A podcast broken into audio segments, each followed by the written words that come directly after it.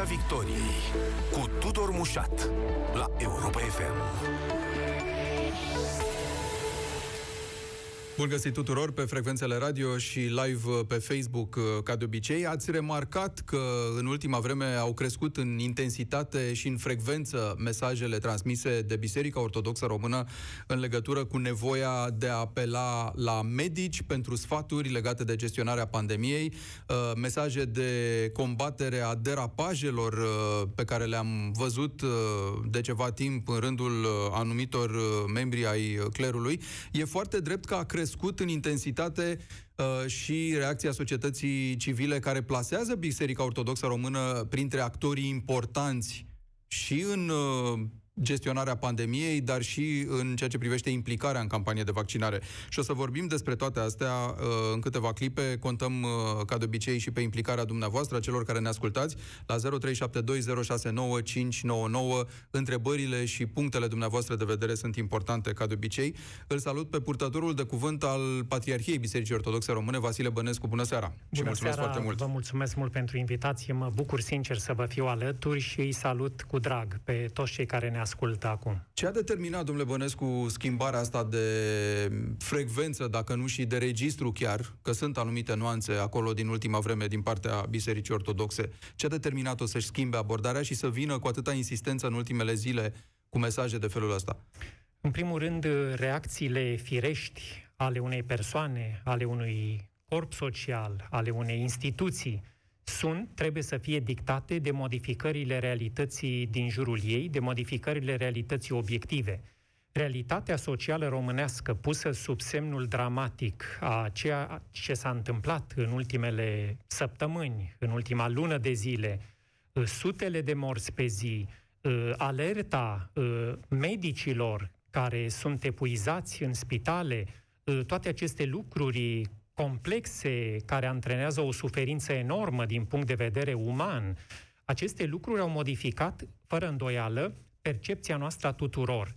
Ă, de ce Biserica Ortodoxă Română a, a sporit, ca să spun așa, frecvența și a pus accente mai ascuțite în mesajul său destinat uh, oamenilor, credincioșilor și nu numai lor, uh, mass media în general, repet, aceste, aceste mesaje au fost, ca să spun așa, ă, atrase de o realitate care s-a modificat dramatic. În prima parte a pandemiei, când implicarea Bisericii Ortodoxe cel puțin, dar când vorbesc de biserică să știți că eu am în vedere permanent și celelalte culte religioase, întrucât credința e un numitor comun pentru orice om care își exprimă, ca să spun așa, afilierea religioasă la un cult, implicarea bisericii în prima parte a anului trecut și de-a lungul anului trecut 2020, care a fost prin comparație un an ă, fără atâtea, atâtea jertfe umane, fără atâtea victime ale acestei perfide boli, a fost una în plan caritabil, în plan ă, social, filantropic și amănuntele legate de asta pot fi găsite oricând în documentele transmise, în rapoartele primite inclusiv din partea spitalelor care au primit ajutor. Ajutorul Bisericii Ortodoxe Române anul trecut s-a ridicat la suma de 38 de milioane de euro, o sumă tradusă în aparatură medicală, ajutoare concrete și așa mai departe. Anul acesta, când campania de vaccinare, ca să spun așa, dumneavoastră ați analizat-o în mass media mai bine decât oricine, a a avut un curs sinuos, ă, iar astă vară a culminat, ca să spun așa, în mod negativ, printr-o demobilizare socială, întrucât au apărut în spațiu public mesaje care ne-au făcut pe toți să credem că am trecut cu bine de ce a fost mai rău. Din păcate, realitatea ne confirmă că n-a fost deloc așa. Un mesaj, ă, ca să spun așa, ă, triumfalist, în care am crezut cu toții că am trecut de ce a fost mai greu, chiar în momentul când pandemia își aduna forțele, vedem acum, a făcut, uh, să spun, un mare de serviciu uh, nouă tuturor. Ulterior a urmat o perioadă uh, de relaxare accentuată. Noi toți am trecut prin vară și prin toamnă într-un mod, să spun așa, mai puțin, mai puțin focusați, mai puțin concentrați pe tot ce înseamnă riscuri și eu vorbesc acum din ceea ce am metabolizat eu însumi din mesajele specialiștilor, ne-am trezit în fața unei realități crâncene care a sufocat sistemul medical românesc. Așadar, implicarea bisericii într-o perioadă de acalmie, într-o perioadă de suferință cumva uh, diluată la nivelul uh, Uh, societății care nu se confrunta cu, cu drame uh, foarte concrete, s-a manifestat într-un plan propriul ei, propriu ei social caritabil. Bun, Acum, ce ne, ce ne spuneți este că, de fapt, mesajele dumneavoastră au devenit în ultimele zile mai insistente și mai frecvente pe măsură ce s-a agravat situația în care ne aflăm. Da, și pe și măsură ce au da. apărut da. mesaje, exact cum le-ați punctat și dumneavoastră, rupte de această realitate tragică. Bun, există din păcate și la ele imediat. există da. din păcate insule de conspiraționism, există insule pe care trăiesc anumiți oameni uh, încătușați ideologic care uh, refuză să-și traducă realitatea concretă și pe care o îmbracă cu mesaje menite să să spulbere cumva această realitate, dar realitatea nu ascultă de ideologie. Bun, ajungem și la insulele astea, cum le numiți, și la poziția, iarăși, uh, ceva mai fermă a bisericii față de, față de protagoniștii acestor episoade, să spunem. Dar până atunci, o întrebare pe care auzim frecvent în contextul ăsta și care cred că e perfect legitimă, este de ce intensificarea asta în momentul în care s-a agravat situația? De ce n-a existat o comunicare constantă, mai ales că știți foarte bine, autoritățile au tot trimis către dumneavoastră societatea civilă a trimis către dumneavoastră. De ce în biserică oamenii nu sunt sfătuiți mai insistent să se adreseze medicilor, dacă nu chiar să fie sfătuiți să se vaccineze? Dar hai să o luăm cu prima cu apelul pe care acum dumneavoastră îl faceți și personal și uh, prin mai multe voci ale Bisericii Ortodoxe uh, către uh, îndreptarea către medici, către oamenii de știință, către ceea ce este adevăr științific și nu conspiraționism, uh, mistificare și așa mai departe, de ce lucrurile astea n-au venit la fel de insistent și înainte și au venit abia acum. Întrebarea dumneavoastră este cât se poate de binevenită și profund justificată și are două registre. Îmi poate fi adresată mie, ca persoană care reprezintă o instituție, mesajele mele ă, transmise constant în perioada anului trecut, în această perioadă, veți observa ca un numitor comun, revin imediat la el, și al doilea registru, întrebarea adresată instituției care se află dincolo de mine, recte Biserica Ortodoxă Română și, în principiu, celelalte culte religioase. S-a pus problema deja uh, cunoscutei campanii de vaccinare. E o sintagmă care a făcut carieră, e o sintagmă care ne urmărește pe toți, campania de vaccinare. Au fost voci în societatea civilă și în societatea politică care au făcut apel la biserică de implicarea ei în campania de vaccinare. Eu am reflectat foarte atent și când am scris un mesaj sau l-am rostit în intervențiile mele, am tras o graniță subțire dar absolut necesară, între campanie de vaccinare, care înseamnă transmiterea unui mesaj argumentat științific, persuasiv din punct de vedere medical, un mesaj care nu poate fi conceput și livrat decât de oameni cu autoritate medicală, cu oameni consacrați, cu acoperire profesională în spațiul medical. Această campanie de vaccinare, din păcate, le-a fost, ca să spun așa, răpită acestor oameni, o spun chiar ei înșiși, chiar acești specialiști. Vocea lor trebuia să se facă auzită permanent și avem în București cel puțin somități medicale care s-au consacrat vizual și au făcut-o. Dincolo de asta, implicarea bisericii într-o campanie de vaccinare era imposibilă la nivelul la care se situează în percepția publică, în mentalul public, un profesionist medical care poate răspunde la orice întrebare, întrebarea oricui de pe stradă, domnule doctor, mă vaccinezi? Un doctor poate să spună oricând da sau nu, în rarisime cazuri, ținând cont de profilul medical particular.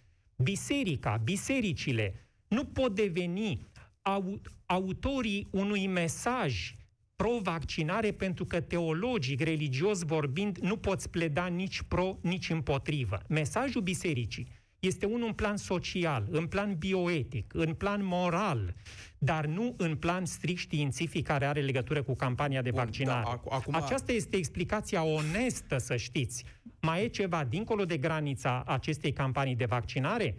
Începe teritoriul pe care toți avem datoria morală și etică să ne informăm și să transmitem, începând cu cei dragi, începând cu prietenii noștri, lucruri pe care le preluăm din surse medicale valide, oficiale. Asta trebuie să facă și biserica. A primit o documentație la începutul al anului trecut, acea celebră broșură informativă din partea guvernului, care a fost trimisă la toate episcopiile, la toate parohiile, preoții, clericii în general, au avut această datorie să vorbească oamenilor pornind de la niște lucruri generale. La nivel de amănunt, de persoasiune concretă în spațiu, în plan medical, biserica nu poate face Bun, mai acum, mult. poate că avem vederi diferite despre până unde să meargă persoasiunea asta. O să provoc un pic explicația Sigur. dumneavoastră și să-mi răspundeți, vă rog.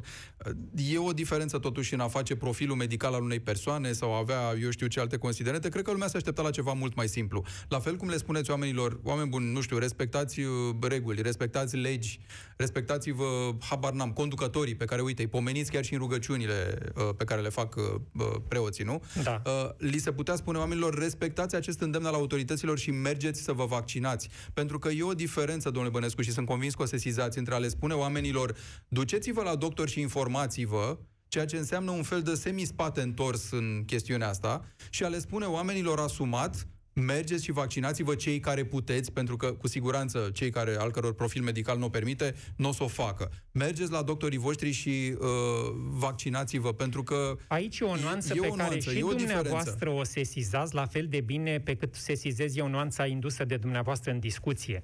Când un preot, un episcop, patriarhul însuși spune ascultați cu strictețe de medici, este limpede că în spatele acestui îndemn se situează acest apel al medicilor din spațiul public, care ei îndeamnă, autorizat, cu acoperire, ne îndeamnă pe toți să ne vaccinăm. Dar dumneavoastră știți foarte bine Aceasta că este un, nuanța. un om întreabă în biserică, îl întreabă pe preot, bun, mă trimiteți la medic, dar dumneavoastră, părinte, ce credeți? E o întrebare nejustificată. ce auzim uneori uh, spus uh, Stimate public. domnule Tudor, Vă rog. eu cred ce cred personal despre vaccinare și am mărturisit public, am ales să mă vaccinez. Am, am ales să o vaccinez pe mama mea, care este în vârstă, pe fratele meu, ă, am vorbit, adică cu persoane cu care îmi permiteam să vorbesc despre vaccinare. Nu pot să opresc un străin pe stradă, în calitatea mea de teolog. Funcția aceasta pasageră, publică, ă, nu înseamnă mare lucru. Dar nu pot să transmit eu un mesaj, chiar și acum, în această onorantă emisiune, să le spun tuturor merge să vă vaccinați pentru că pot fi întrebat imediat de sceptici, de oameni care poate au niște probleme. Cu ce autoritate îmi spui dumneata, domnule Bănescu, să mă vaccinez eu? N-am medic? Eu pot să transmit acest mesaj. Merge spre medic, pentru că știu că medicul da nu-l va deconsilia să se vaccineze, îl va consilia să se vaccineze. Așadar, trimiterea bisericii spre medici nu înseamnă pasare de responsabilitate, înseamnă orientarea omului spre cine de o trebuie. încurajare din partea dumneavoastră în spiritul a ceea ce foarte bine ați subliniat de fiecare da. dată când v-am auzit vorbind. Uh, viață, nu?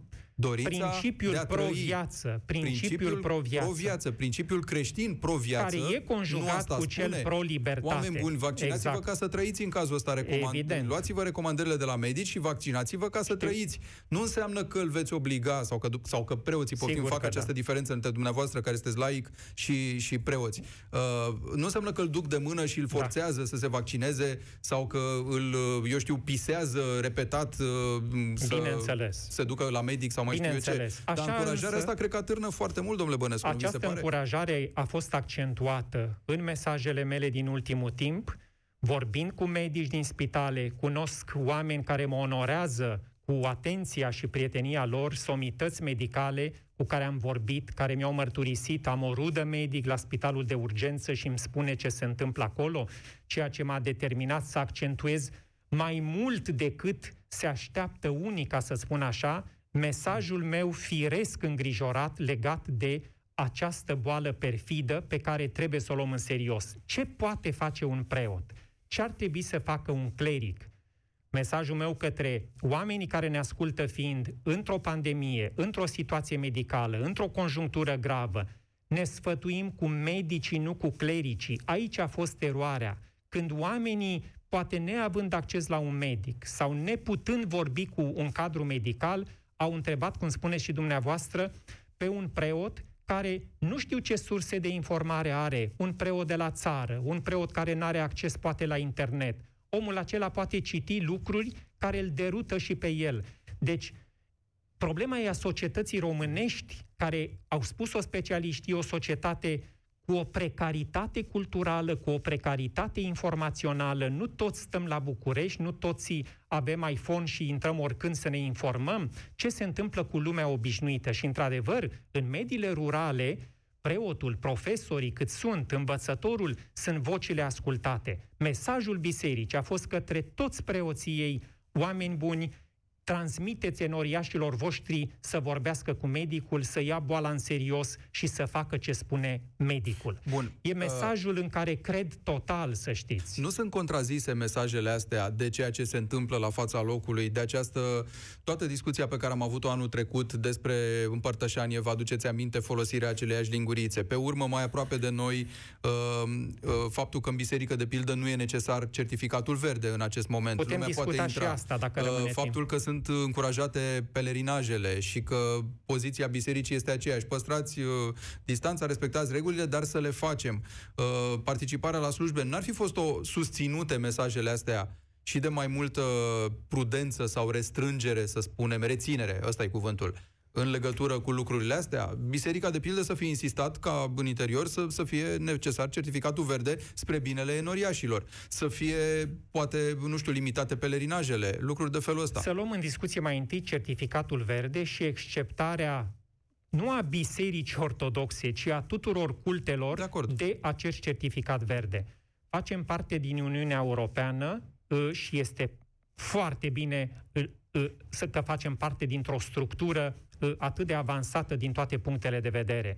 Nicăieri în Uniunea Europeană nu există certificat verde care să limiteze accesul unui om într-un spațiu eclesial, într-un spațiu uh, al rugăciunii. De ce? Apare întrebarea. Pentru noi toți, uh, pentru că nu toată lumea e la fel de informată.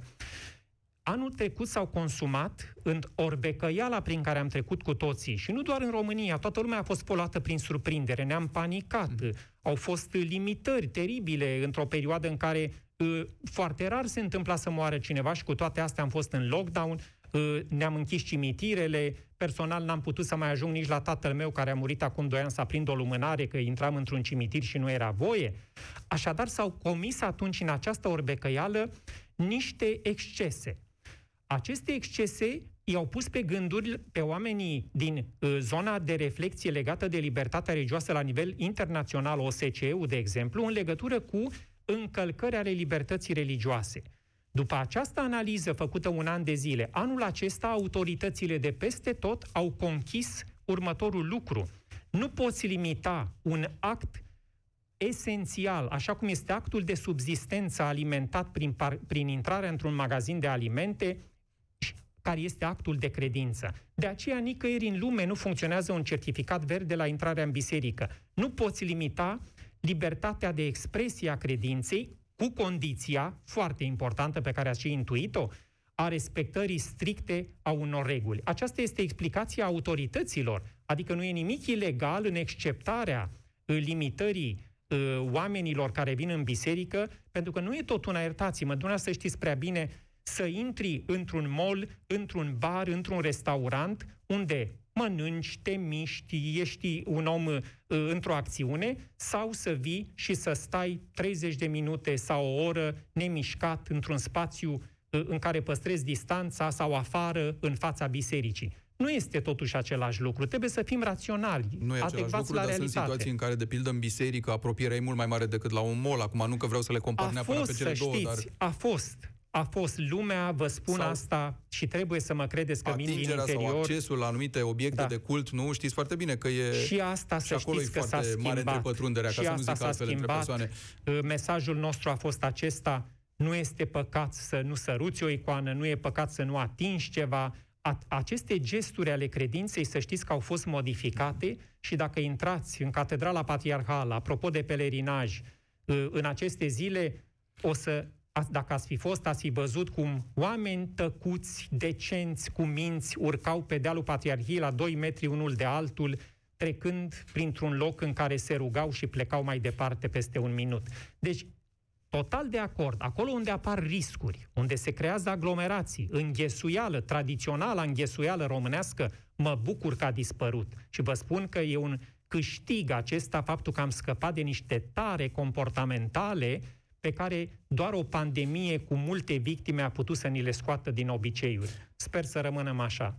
Explicați-ne puțin ce riscă acei clerici de care vorbeam ceva mai devreme, pe care dumneavoastră, purtătorul de cuvânt al Patriarhiei și am văzut și alte voci, i-au sancționat, uh, spunând că sunt mesaje razna, toxice, smintitoare și așa mai departe. Da, mă refer la cei mele. preoți sau călugări care bă, spun că vaccinul e purtător de chipuri, că ne da. magnetizează, da. că e lucru diavolului. Unii am văzut au și o întreagă industrie da, paralelă da, de, da. de vândut, eu știu, materiale informative proprii uh, legate de subiectul ăsta.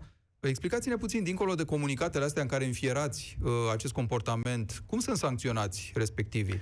Aceste sancțiuni, ceea ce am spus într-un recent comunicat, firește că lumea nu e pasionată să citească comunicate. Eu știu cât de limitată este, este sau cât de limitat este un act de comunicare făcut doar prin, prin aceste comunicate, care sigur că ajung în presă, dar nu toate ajung chiar unde trebuie.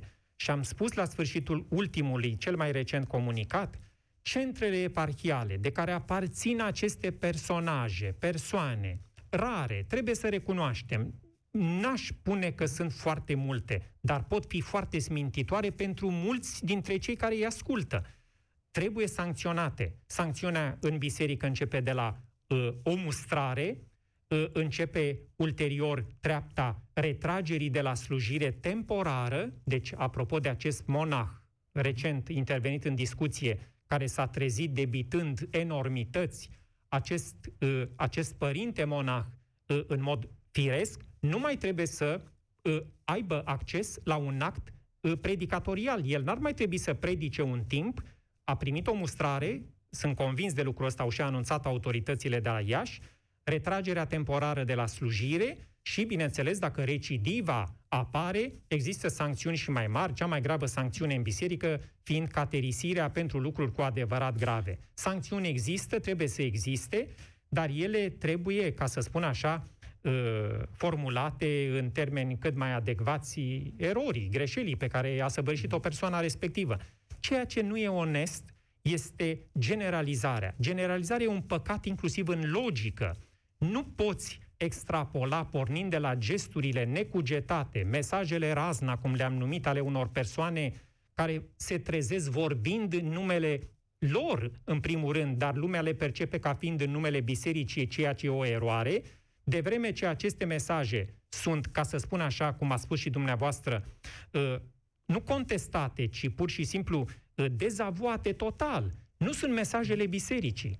În orice spital, observați, există persoane care s-au vaccinat și care nu. Ce ar însemna, să spunem, oamenii din spitale, personalul medical e împotriva vaccinării? Nu e adevărat. Există, domnule Bănescu, o reacție simetrică, proporțională și față de acei preoți care au propovăduit uh, vaccinarea. E un caz al unui preot care a trecut prin boală și care a adus un doctor la slujbă nu să e le vorbească singurul. Nu e singurul. Bun, genul ăsta de, sunt considerate și astea derapaje în sens invers? Deloc. Se abat de la ce spuneați mai devreme Deloc. că biserica n-ar trebui să facă o campanie pro-vaccinare? Deloc. Personal nu. i-am trimis un mesaj acum două zile părintelui de aici din București care a făcut acest gest absolut inspirat.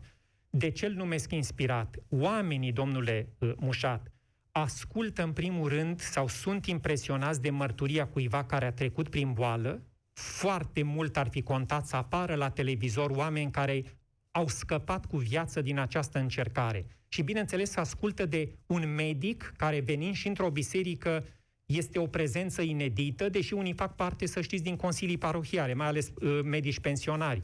Acești oameni care pot da mărturie curată, sufletească despre o tragedie, ei sunt ascultați. Părintele a făcut bine. Gândiți-vă dacă acest preot, numai el ar fi spus, ă, dragi noriași, merge să vă vaccinați, ă, câți l-ar fi urmat? A venit doamna doctor, invitată de acest părinte, le-a vorbit, le-a spus cum l-a salvat pe preotul respectiv și sunt convins că mesajul ei a avut un efect mult mai consistent decât ar fi avut doar mesajul preotului. Iată ce se poate face. Parteneriate cu oameni reprezentativi din zona Dar medicală. Sunt inițiative private ale unui părinte sau altul, nu sunt uh, inițiative ale Bun. conducerii bisericii. ca să Știu, zic dar așa. nu trebuie să dăm un comunicat pentru preoți ca, să, ca ei să, să afle că pot invita un medic să vorbească cu oamenii. Asta e un lucru subînțeles.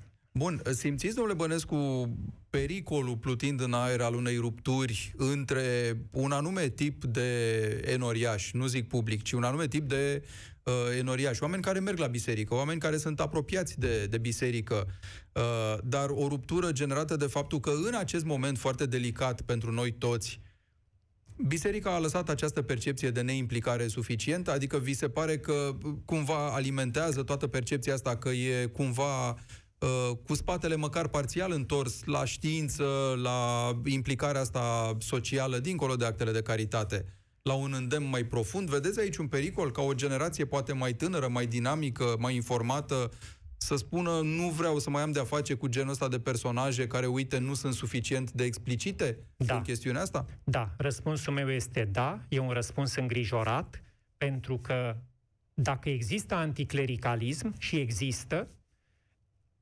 oamenii bisericii trebuie să se întrebe sincer, onest, care sunt cauzele anticlericalismului. Nu e depărtarea de biserică, e depărtarea Nu. de slujitorii bisericii. Evident. Da. Și mai adaug ceva ce am spus tot timpul. Trebuie să fim conștienți, noi oamenii din biserică, de un uh, gând foarte profund, rostit de cineva important.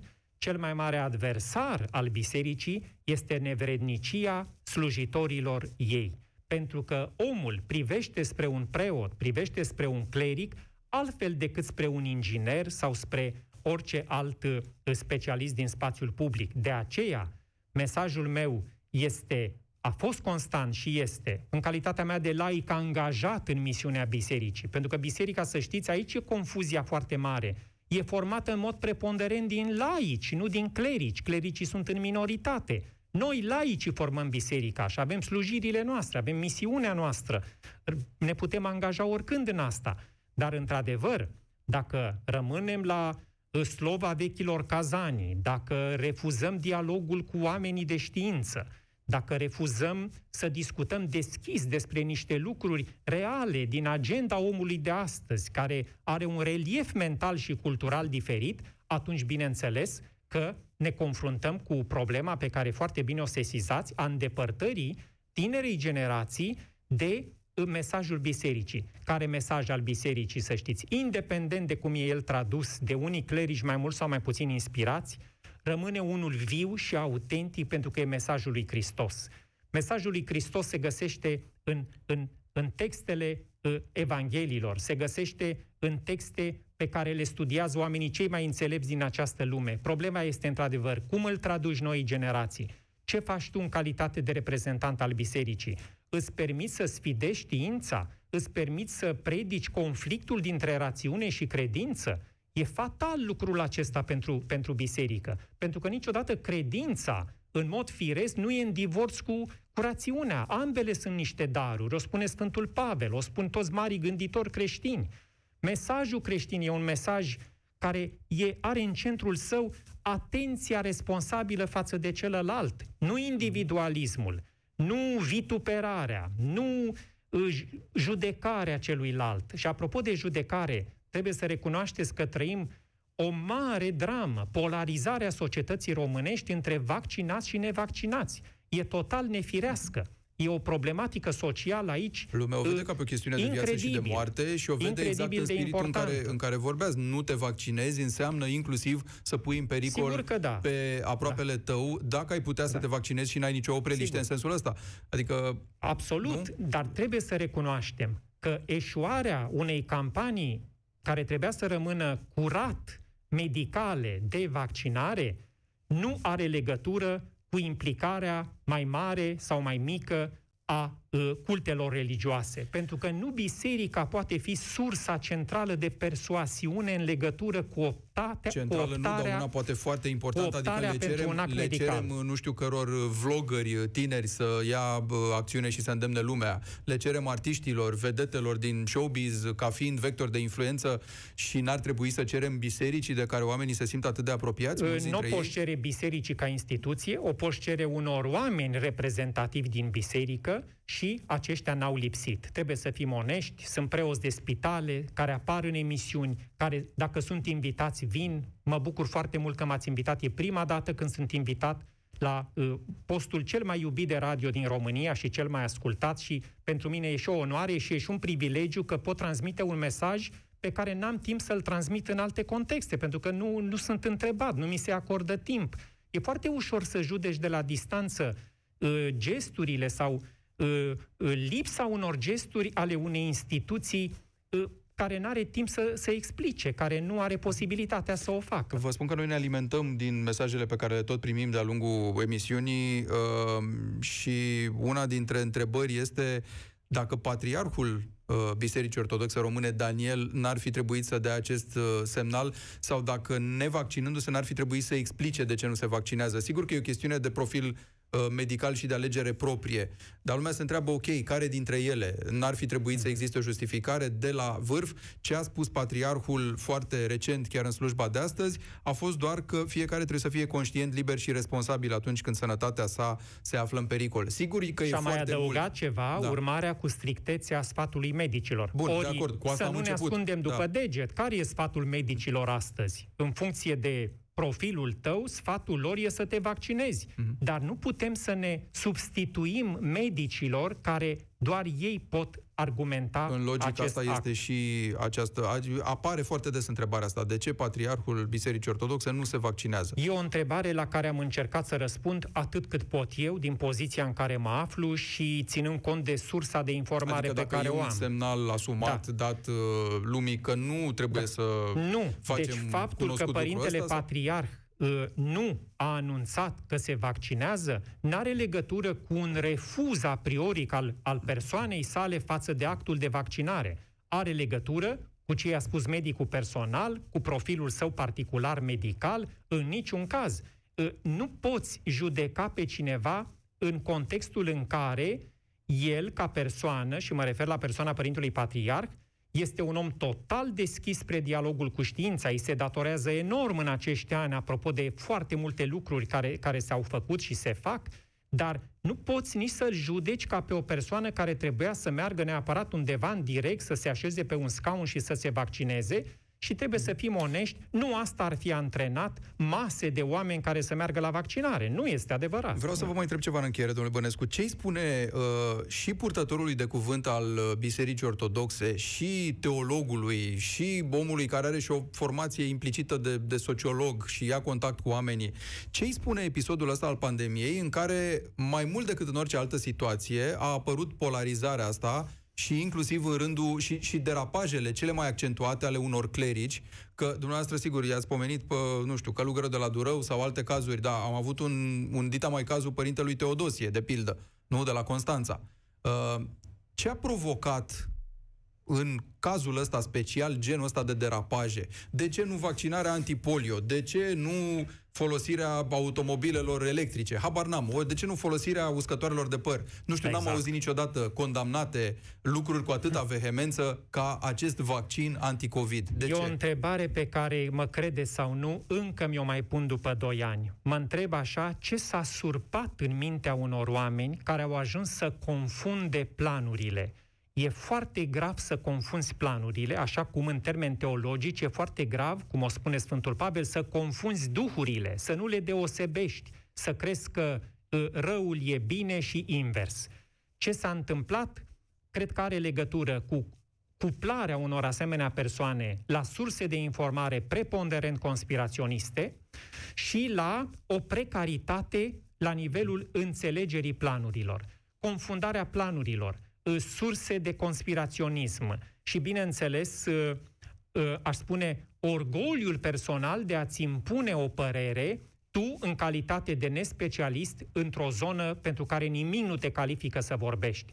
E un lucru trist, e un lucru care arată în ce cacofonie națională a mesajelor trăim, trăim într-un zgomot teribil mediatic pe care dumneavoastră îl știți foarte bine, s-a pus întrebarea, putea biserica să stopeze niște surse de fake news?